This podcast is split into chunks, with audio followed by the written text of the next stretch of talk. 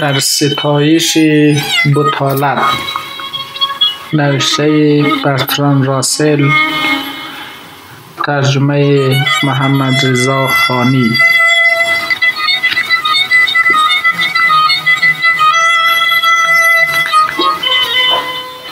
من هم مانند بسیاری از همسن و سالانم با این مثل بزرگ شدم که شیطان همیشه برای دستهای عاطل و باطل کار ناجوری جرم می‌کند. و چون بچه خوب و سربراه بودم هرچی می‌گفتند باور می‌کردم و وجدانی کسب کردم که تا همین حالا هم مرا سخت به کار و کوشش واداشته است. وجدان من ناظر بر اعمالم بوده ولی عقایدم منقلب شده است. فکر می‌کنم که مردم دنیا زیادی کار می‌کنند و این باور که کار فضیلت است خسران عظیم به بار می آورد و آنچه باید در گوش ممالک مدرن سنتی خواند چیزی است یکسره متفاوت از آنچه تا به حال خواندهاند. حکایت اون مسافر ناپل را همه شنیده اید که دوازده گدا را دید که در آفتاب لم داده بودند. قضیه مربوط به روزگار پیش از موسولونی است و لیره به تنبلترینشان پیشکش کرد. یازده نفرشان از جا پریدند تا پول را بگیرند. و این شد که او پول را به دوازدهمی داد. مسافر کار درستی کرد ولی بطالت پیشگی در جاهایی که از موهبت آفتاب مدیترانه‌ای بهرهمند نیستند به این سادگی نیست. و تبلیغات عمومی گسترده لازم است تا آن را باب کنند. امیدوارم پس از خواندن صفحات آتی رهبران انجمن جوانان مسیحی مجاهده کنند و جوانان نیک را ترغیب کنند که دست به سیاه و سفید نزنند. اگر چنین شود عمرم را بیهوده نگذراندم. پیش از طرح دلایلم در دفاع از تنبلی باید حرفی را که نمیپذیرم رد کنم.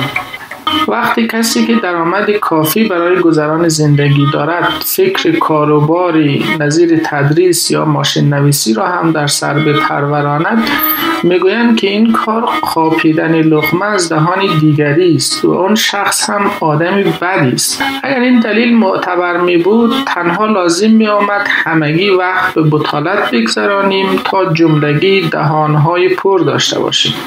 کسانی که چنین حرفهایی می‌زنند فراموش می‌کنند که درآمد آدم معمولا خرج می شود و با خرج کردن اشتغال ایجاد می شود مادامی که آدم درآمدش را خرج می کند درست همان قدر با خرج کردن لقمه در دهانی می‌گذارد که با کسب کردن از دهانی بیرون کشیده است. با این اوصاف شرور واقعی کسی است که پسنداز می کند و اگر این پسنداز را مانند اون دهقان مشهور فرانسوی صرفا توی لنگه جراب قایم کند بدیهی است که اشتغال ایجاد نمی شود. و اگر با این پسنداز سرمایه گذاری کند قضیه به این سرراستی نیست و حالات مختلفی پیش می آید.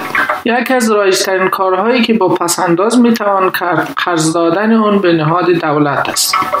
نظر به این واقعیت که بخش عمده مخارج عمومی اکثر دولت های متمدن شامل هزینه جنگ های قبلی یا تدارک جنگ های بعدی می شود پس کسی که پول به دولت قرض می دهد نقش همان آدم برهای آثار شکسپیر را دارد. که آدم کش اجیر می کنند محصل این کار اقتصادی افزایش توان نظامی دولتی است که فرد پسندازش را به او قرض می دهد پس به وضوح بهتر است که آدم این پول را خرج کند ولو برای مشروب یا قمار. اما خواهند گفت که قضیه طور دیگری می شود اگر پسنداز در مؤسسه های صنعتی سرمایه گذاری شوند. چنانچه این مؤسسه ها توفیق داشته باشند و چیزی مفید تولید کنند بحثی نیست. هرچند این روزها هیچ کس منکر آن نیست که اکثر این اقدامات ناکارآمد از آب در می آیند و این یعنی مقادیر عظیم از نیروی انسانی که می‌شد وقف تولید چیز مطبوع و مفرح کرد صرف تولید ماشین هایی شده است که پس از تولید به مصرف میمانند و به درد کسی نمی‌خورند. پس کسی که پول در کسب و کاری می‌گذارد که ورشکستگی در پی دارد هم به دیگران و هم به خیش آسیب میرساند. اگر پولش را بر فرض خرج مهمانی دادن برای دوستان می‌کرد می‌شود امیدوار بود هم اونها را خوشحال می‌کرد و هم اونهایی را که از قبل اون پولی به جیب می‌زدند مانند قصاب نانوا و فروشنده مشروب قاچاق. ولی اگر پولش را فرزن خرج ریلگذاری برای تراموا در جاهایی کند که به تراموا نیازی ندارند. کلی کار در مسیرهای به جریان انداخته است که مایه خوشحالی هیچ کسی نمی شود. با این حال وقتی کسی به سبب شکست در سرمایه گذاری به پول می شود و را قربانی یک بدبیاری می دانند که سزاوارش نبوده است. در حالی که ولخرج شاد را که پولش را بشر دوستانه خرج کرده است به چشم یک احمق و کودن می نگرد. این همه فقط اول ماجراست می‌خواهم با جدیت تمام بگویم که در دنیای مدرن از اعتقاد به فضیلت کار خسران عظیم به بار می آید و این که سعادت و تنعم انسان در گرو کاهش نظاممند کار است نخست کار چیست؟ کار بر دو نوع است. یکی جابجا کردن ماده در سطح زمین یا در نزدیکی اون و دیگری فرمان انجام چنین کاری به دیگران. نوع اول ناخوشایند است و کم اجرت. نوع دوم خوشایند است و پردرآمد نوع دوم دامنه نامحدود مییابد. هم کسانی پیدا می شوند که دستور بدهند و هم کسانی که بگویند چه دستوری باید داده شود. معمولا دو بدنه سازمان یافته همزمان دو خط مش متضاد ارائه می کنند که این سیاست نامیده می شود مهارت لازم برای این نوع کار آگاهی از موضوعهایی نیست که دربارهشان ارائه طریق می شود بلکه آگاهی از فن گفتار و نوشتار ترغیب کننده است یعنی از تبلیغات. در سراسر اروپا هرچند نه در آمریکا طبقه سومی هست محترمتر از هر طبقه کارگر. هستند کسانی که به واسطه مالکیت اراضی قادرن از دیگران پول بگیرند به سبب این موهبت که به آنها اجازه دادند زنده بمانند و کار کنند. این ملاکان عاطل و باطلند و لذا انتظار می رود من ایشان را ستایش کنم. ولی متاسفانه بطالت آنها تنها به یمن سخت کشی دیگران میسر می شود در واقع منشأ مرام کار از منظر تاریخی همین میل ایشان به بطالت فارغ البال است. چیزی که این افراد هرگز آرزو نکردن این است که دیگران از آنها الگو بگیرند. از آغاز تمدن تا انقلاب صنعتی یک فرد اصولا با کار سخت بود که می توانست اندکی بیش از مایحتاج لازم برای امرار معاش خود و خانوادهش تولید کند. هرچند همسرش هم پا به پای او کار می‌کرد و فرزندانش نیز تا به سن مناسب کار می رسیدن به کمک می آمدن. این اندک مازاد فراتر از مایحتاج ضروری نزد پدید آورندگان اون باقی نمی ماند و جنگجویان و کشیشان تصاحبش می کردن. هنگام قحطی و تنگسالی اثری از مازاد نبود کشیشان و جنگجویان البته کماف سابق منتفع می شدن. با این نتیجه که بسیاری از رنجبران از گرسنگی می مردن. این نظام در روسیه تا سال 1917 برجا بود و در شرق همچنان پابرجاست و در انگلستان علیرغم انقلاب صنعتی در طول نبردهای ناپل اون تمام و کمال باقی ماند و نیز تا 100 سال پیش یعنی وقت طبقه جدیدی کارخانهداران به قدرت رسیدند. این نظام در آمریکا با انقلاب به پایان خود رسید جز در جنوب که تا های داخلی ادامه داشت. نظامی که دیر پاییده است و اخیرا خاتمه یافته طبیعتا تأثیر ژرف بر افکار و عقاید آدمی گذاشته است.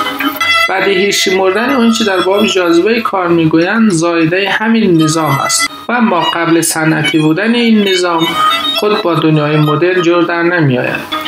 فناوری مدرن این امکان را فراهم کرده است که فراغت تا حدودی نه امتیاز خاص طبقات کوچک ممتاز که حق باشد که در کل جامعه به طور مساوی توضیح شود. اخلاق کار همانا اخلاق بردگی است. دنیای مدرن نیازی به بردگی ندارد. بدیهی است که در جوامع بدوی دهقانان چنانچه مختار بودند از آن مازاد ناچیزی که ممر معاش جنگجویان و کشیشان بود دست نمی شستند یا کمتر تولید می‌کردند یا بیشتر مصرف. در ابتدا نیروی از اون بالا اونها را وامی داشت که تولید کنند و از مازاد اون بگذرند. ولی رفته رفته بسیاری از آنها را مجاب کردند به اخلاق پابند باشند که ایشان را مکلف به کار سخت می‌کرد با اینکه بخش از زحمت ایشان صرف حمایت از بطالت پیشگان می‌شد.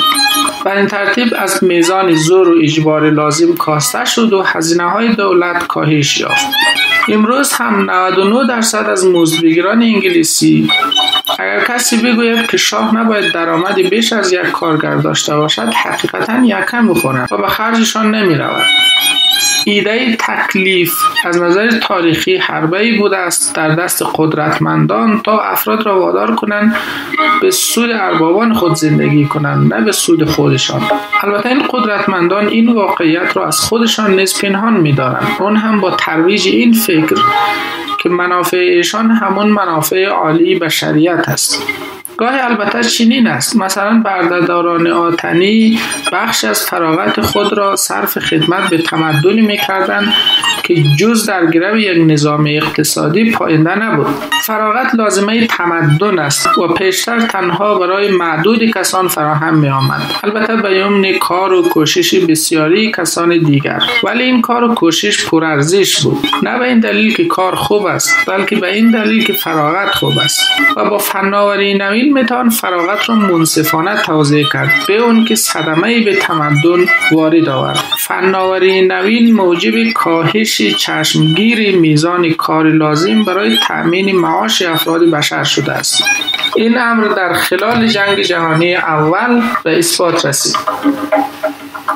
اون زمان همه مردان نیروهای مسلح همه مردان و زنان دخیل در تدارک مهمات همه مردان و زنان سرویس های جاسوسی دستگاه تبلیغات جنگ یا ادارات دولتی امور جنگی. همگی از مشاغل تولیدی جدا شده بودند. با وجود این سطح عمومی رفاه مادی در بین مزدبگیران غیر متخصص در جناح متفقین بالاتر از پیش از جنگ یا پس از آن بود. اهمیت این نکته به واسطه امور مالی پنهان ماند. وام گرفتن مسئله را چنان نمایان که گوی آینده است که حال حاضر را تغذیه می کند و البته این هم شدنی نبوده است.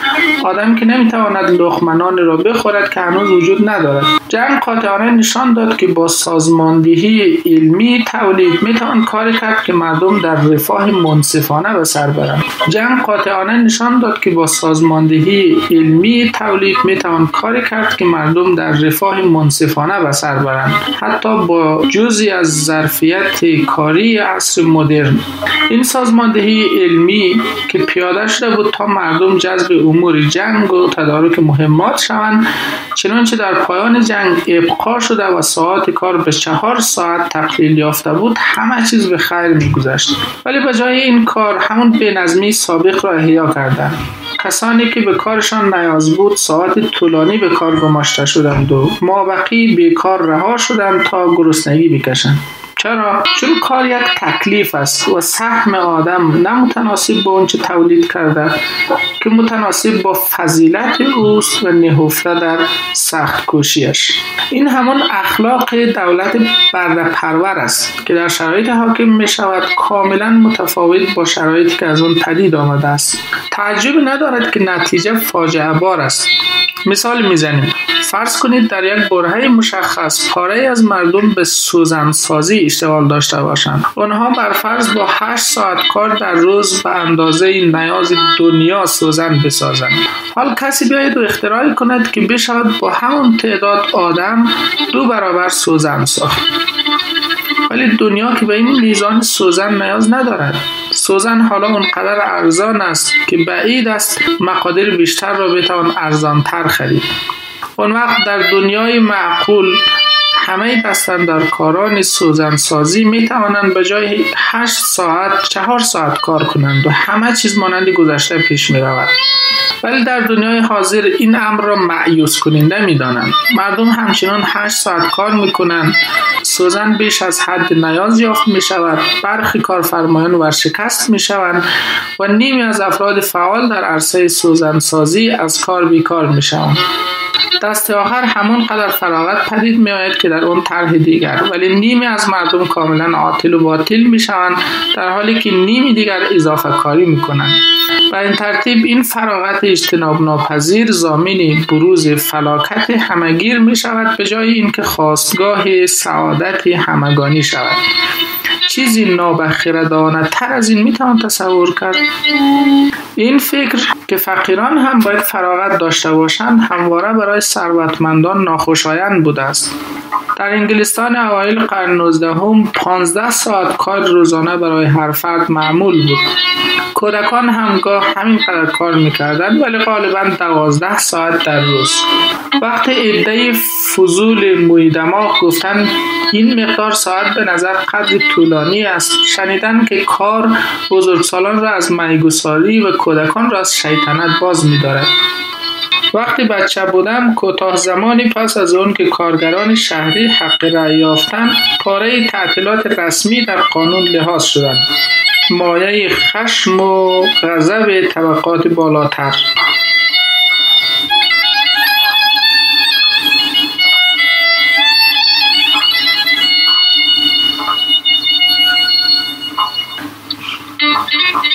یادم میآید که از زبان یک دوشیس پیر شنیدم تعطیلی به چه درد فقیرها می‌خورد؟ اونها باید کار کنند مردم حالا اینقدر روک نیستند ولی اون عقیده همچنان پابرجاست. و منشأ بسیاری از نابسامانی های اقتصادی ما. بیایید لحظه اخلاقیات کار را روک راست بهش خرافه پرستی در نظر بگیریم. هر بنی آدمی در طول زندگی بنابر ضرورت مقداری از محصول کار و زحمت دیگران را مصرف می کند فرض کنیم که کار و زحمت کلا چیزی ناخوشایندی باشد. اون وقت به انصافی است اگر آدم بیش از اون تولید می کند به مصرف برساند. البته ممکن است آدم به جای کالا خدماتی را بدهند مثلا مانند یک پزشک. ولی به هر حال باید در ازای خورد و خوراک و مسکن خود چیزی تدارک ببیند. کار تا همین حد پذیرفتنی است. فقط تا همین حد. نباید روی این واقعیت انگشت بگذارم که در تمام جوامع مدرن جز در اتحاد جماهیر شوروی بسیاری از مردم از همین حد اقل کار هم گریزانند. یعنی همه اونهایی که پول به ارث بردن و همه اونهایی که با پولداری ازدواج کردن فکر نمی کنم عاطل و باطل بودن اینجور آدم ها به اندازه زیادی کار کردن یا گرسنگی کشیدن مزد زیان برساند. اگر یک مزدگیر معمولی روز چهار ساعت کار می‌کرد همه به قدر کافی نصیب می بردن و خبری هم از بیکاری نمی بود البته با فرض نظام منطقی و بسیار متعادل. این فکر به مذاق پولدارها اصلا خوش نمی آید چون آنها بر این باورند که فقیرها نمی‌دانند چگونه از این همه فراغت استفاده کنند. این فکر به مذاق پولدارها اصلا خوش نمی آید چون آنها بر این باورند که فقیرها نمی‌دانند چگونه از این همه فراغت استفاده کنند. مردم آمریکا اغلب ساعت طولانی کار می‌کنند حتی اگر در رفاه به سر ببرند. این افراد طبیعتا از ایده فراغت برای مزدبگیران براشفته می شوند جز در قالب عذاب علیم بیکاری. ایشان در واقع از فراغت متنفرن حتی برای پسرانشان. و می‌خواهند پسرانشان اونقدر سخت کار کنند که مجالی برای تربیت شدن نداشته باشند. ولی شگفت اون که اهمیتی نمی‌دهند که همسران و دخترانشان اصلا و ابدا هیچ کاری نداشته باشند. تحصیل اسنوب معابانه از بیفایدگی که در یک جامعه آریستوکرات هر دو جنس را شامل می شود تحت لوای زرسالاری یا پلوتوکراسی محدود به زنان می شود این امر هم به هر روی با عقل سلیم جور در نمی باید ایزان داشت که استفاده خردمندانه از فراغت ثمره تحصیل و تمدن است. کسی که تمام عمر ساعت متمادی کار کرده است اگر ناگهان بیکار شود دچار خستگی و کسالت می شود باری آدم بدون اوقات فراغتی در خور توجه از بسیاری چیزهای خوب محروم می ماند حالا دیگر هیچ دلیل ندارد که توده مردم از این محرومیت رنج ببرند فقط یک ریاضت طلبی احمقانه اون هم معمولا مستعار. وادارمان می‌سازد اصرار بر کار زیادی داشته باشیم در حالی که دیگر نیازی به آن وجود ندارد. در مسلک نوپای حاکم بر شوروی با اینکه خیلی از چیزها کاملا متفاوت از آموزه های سنتی غرب است هستند چیزهایی که عینا دست نخورده باقی ماندهاند. گرایش طبقات حاکم و خصوص اونهایی که سردمدار تبلیغات آموزشی به موضوع حرمت کار و زحمت کمابیش همان است که سایر طبقات حاکم در دنیا همواره در گوش مردم به اصطلاح فقیر شریف خواندند. سخت کشی، هوشیاری، اراده به کار چندین و چند ساعته برای منافع دور، حتی فرمانبرداری از حاکمیت همه و همه دوباره سر برآوردند.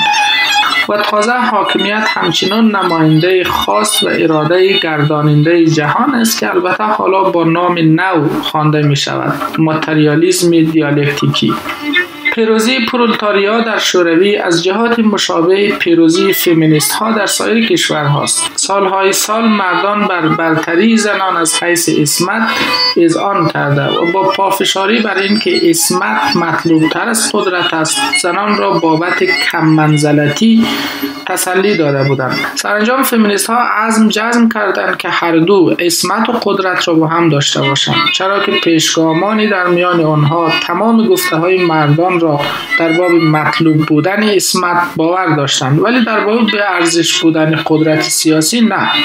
مشابه همین در روسیه در مورد کار یدی پیش آمده است. سالهای سال اغنیا و مجیزگویانشان در ستایش کار و زحمت شرافتمندانه قلم فرسایی کردند ساده زیستی را ستوده اند و دم از دینی زدند که می‌گویند احتمال رفتن فقرا به بهشت بسیار قوی تر از اغنیاست و کلا کوشیدن به و کلا کوشیدن به کارگران یدی بقبولانند که اصالت خاصی در جابجا کردن ماده در عالم است.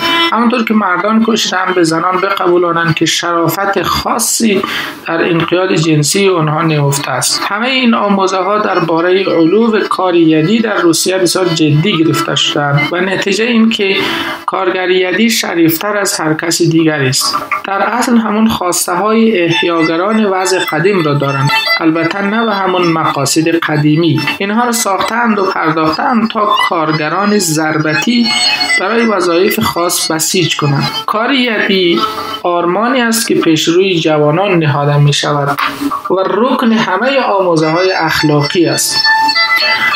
احتمالا این رویه در حال حاضر مسمر سمر است.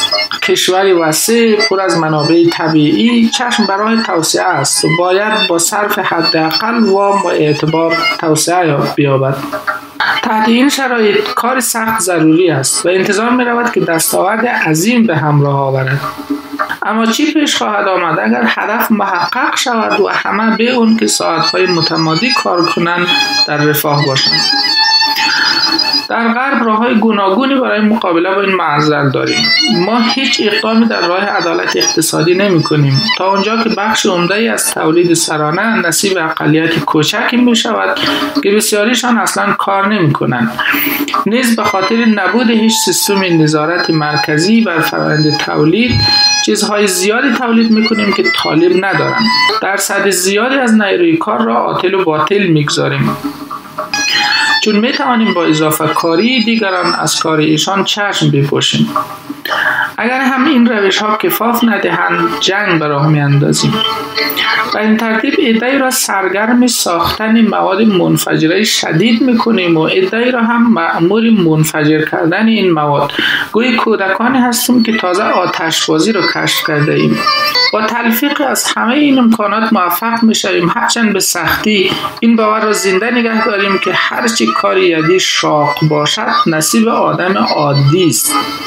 در روسیه به علت عدالت اقتصادی بیشتر و نظارت مرکزی بر فرآیند تولید باید معضل به طور دیگری حل کرد. راه حل منطقی این است که به محض برآورده شدن نیازها و امکانات پایه رفاهی برای همگان رفته رفته ساعت کاری را کم کرد. و گذاشت مردم رأی بدهند که در هر گام فراغت بیشتر مرجح است یا کالای بیشتر. ولی وقتی از فضیلت والای کار سخت دم می‌زنند مشکل بتوان تصور کرد که چگونه حاکمیت بهشت را در نظر بیاورد مشهون از فراغت زیاد و کار کم. بیشتر این احتمال می رود که مدام رو به حربه های تازه بیاورند که به موجب آنها فراغت حال ناگزیر فدای قابلیت تولید آینده شود. تازگی ها مطلب راجع به طرح بدی خواندم که, که مهندسان روسی پیش رو گذاشته بودم. تا با ایجاد یک صد بر دریای کارا بتوانند دریای سپید و سواحل شمالی سایبری را گرم کنند پروژه تحسین برانگیز ولی مستعد به تعویق انداختن آسایش پرولتاریایی یک نسل در عین به نمایش گذاشتن اصالت کار و زحمت در میان یخ و کولاک اقیانوس منجمد شمالی. اینجور کارها در صورت انجام هم نتیجه همون توجه به فضیلت کار سخت و مسابقه کاری است که هدفش خود کار باشد. تا اون که وسیله باشد در اوضاع و احوالی که دیگر به اون کار نیازی نیست. واقعیت این است که جابجا جا کردن ماده تا حدودی برای حیات ما ضروری است ولی مسلما یکی از غایات زندگی به شمار نمی رود وگرنه بایست هر عمله را برتر از شکسپیر می‌دانستیم. در این زمینه به دو دلیل به اشتباه افتاده ایم. یکی ضرورت راضی نگه داشتن فقرا که هزاران سال است اغنیا را واداشته در باب شعن کار و کوشش داد سخن بدهند در حالی که مراقب بودند خود از این حیث به نصیب باقی بمانند. دیگری احساس خورسندی تازه است که ما را به وجد می آورد از تغییرات هوشمندانه شگفتانگیزی که می توانیم در سطح زمین پدید بیاوریم این انگیزه ها هیچ یک جاذبه وافری برای کارگری واقعی ندارد. اگر از او بپرسید بهترین بخش زندگی خود را چی می‌داند بعید است بگوید من از کار یدی خوشم میآید. چون باعث می شود احساس کنم که شریفترین وظیفه بشری را انجام می‌دهم و اینکه دوست دارم بدانم آدم چقدر می‌تواند سیارهش را دگرگون کند. درست است که بدنم نیاز به زمانی برای استراحت هم دارد و ناچارم به بهترین شکل ممکن آن را برآورده کنم. ولی هیچ وقت اونقدر خوشحال نمی‌شوم که صبح می‌رسد و می‌توانم به سر کاری برگردم که خوشنودی من از آن اوست. من هرگز نشنیدم که کارگر چنین چیزی بگوید. اونها کار را همانطور که باید تلقی می‌کنند. وسیله ضروری برای امرار معاش و اوقات فراغتشان سرمنشه هر شادی است که از اون لذت می‌برند خواهند گفت که اندک فراغت البته دلچسب است. ولی اگر قرار باشد مردم فقط چهار ساعت از 24 ساعت را کار کنند نمی‌دانند مابقی روز خود را چگونه بگذرانند. اینکه این نهار در دنیای مدرن صادق است نیکوهیش است بر تمدن ما و در هیچ دورانی پیش از این صادق نبوده است. سابقا ظرفیتی برای خوشی و تفریح وجود داشت که تا اندازه به سبب کش بهرهوری بسته و محدود مانده است. انسان مدرن میپندارد که هر کاری باید به خاطر چیزی دیگری انجام شود و نه هرگز به خاطر خودش. مثلا اشخاص خشک و جدی پیوسته عادت رفتن به سینما را سرزنش می‌کنند و می‌گویند که این کار باعث می‌شود جوانان به راه خلاف کشیده شوند. ولی همه کارهای مربوط به تولید یک فیلم در خود احترام است چون که کار است چون که درآمدزاست این تصور که فعالیت های مطلوب اونهایی هستند که درآمدزایند همه چیز را شلم شوروا کرده است. قصابی که گوشت در اختیار شما می‌گذارد و نانوایی که نان ارجمندن چون پول در می آورند ولی وقتی شما از همین غذای لذت می‌برید که ایشان عرضه کردن کم بیش نیستید. مگر اون که فقط بخورید تا برای کار کردن نیرو بگیرید. کلا فرض بر این است که پول در آوردن خوب است و خرج کردن اون بد. با توجه به اینکه اینها دور یک سکن این حرف محمل است. نظم مثل اون است که کسی بگوید کلید خوب است ولی سوراخ کلید بد. هر امتیازی که ممکن است برای تولید کالای منظور شود باید محصل مزیتی باشد که از مصرف اون کالا عاید می شود هر فرد در جامعه ما برای سود مالی کار می‌کند. ولی هدف اجتماعی کار وی در گروه مصرف چیزی است که او تولید می‌کند. همین جدایی بین فرد و هدف اجتماعی تولید است که فکر کردن درست را در دنیایی که سودجویی نیروی محرکه صنعت است برای آدم دشوار می‌سازد. چه بسیار به تولید میاندیشیم و چه کم به مصرف. نتیجه این که اهمیتی بس ناچیز به خوشی ها و شاده های ساده زندگی می دهیم و اینکه تولید را بر مبنای احساس خورسندی حاصل برای مصرف کننده نمی سنجیم وقتی پیشنهاد می‌کنم که ساعت کاری باید به چهار ساعت کاهش یابد منظورم این نیست که باید همه اوقات بازمانده روز را به خوشگذرانی محض سپری کنیم. منظورم این است که چهار ساعت کار در روز باید امکانات پایه رفاهی و ضروریات زندگی را برای آدم مهیا سازد و بازمانده وقت در اختیار خود فرد باشد تا هر طور که مناسب می‌داند از اون استفاده کند. رکن اساسی چنین سیستم اجتماعی این است که باید به تحصیل بیش از آن پرداخت که در حال حاضر معمول است و تحصیل باید از جمله ذوق را بپروراند که شخص را قادر سازد از فراغت خود هوشمندانه بهره بگیرد. من فقط به چیزهایی به اصطلاح روشن فکرانه نمی اندیشم رقص های روستایی جز در مناطق روستایی دور افتاده از بین رفته است. ولی شور شوقی که باعث پا گرفتن آنها می‌شد همچنان در سرشت بشر باقی است.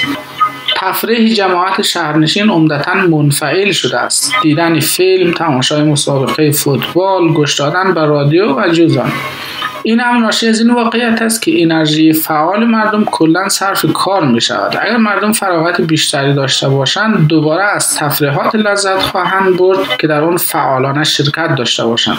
در گذشته طبقه کوچک برخوردار از فراغت بود و طبقه بزرگتر کار می‌کرد. طبقه برخوردار از فراغت از مزایای سود میجستند که از منظر عدالت اجتماعی توجهی نداشت و همین امر آن را سرکوبگر می ساخت و همدلیش را محدود می‌کرد.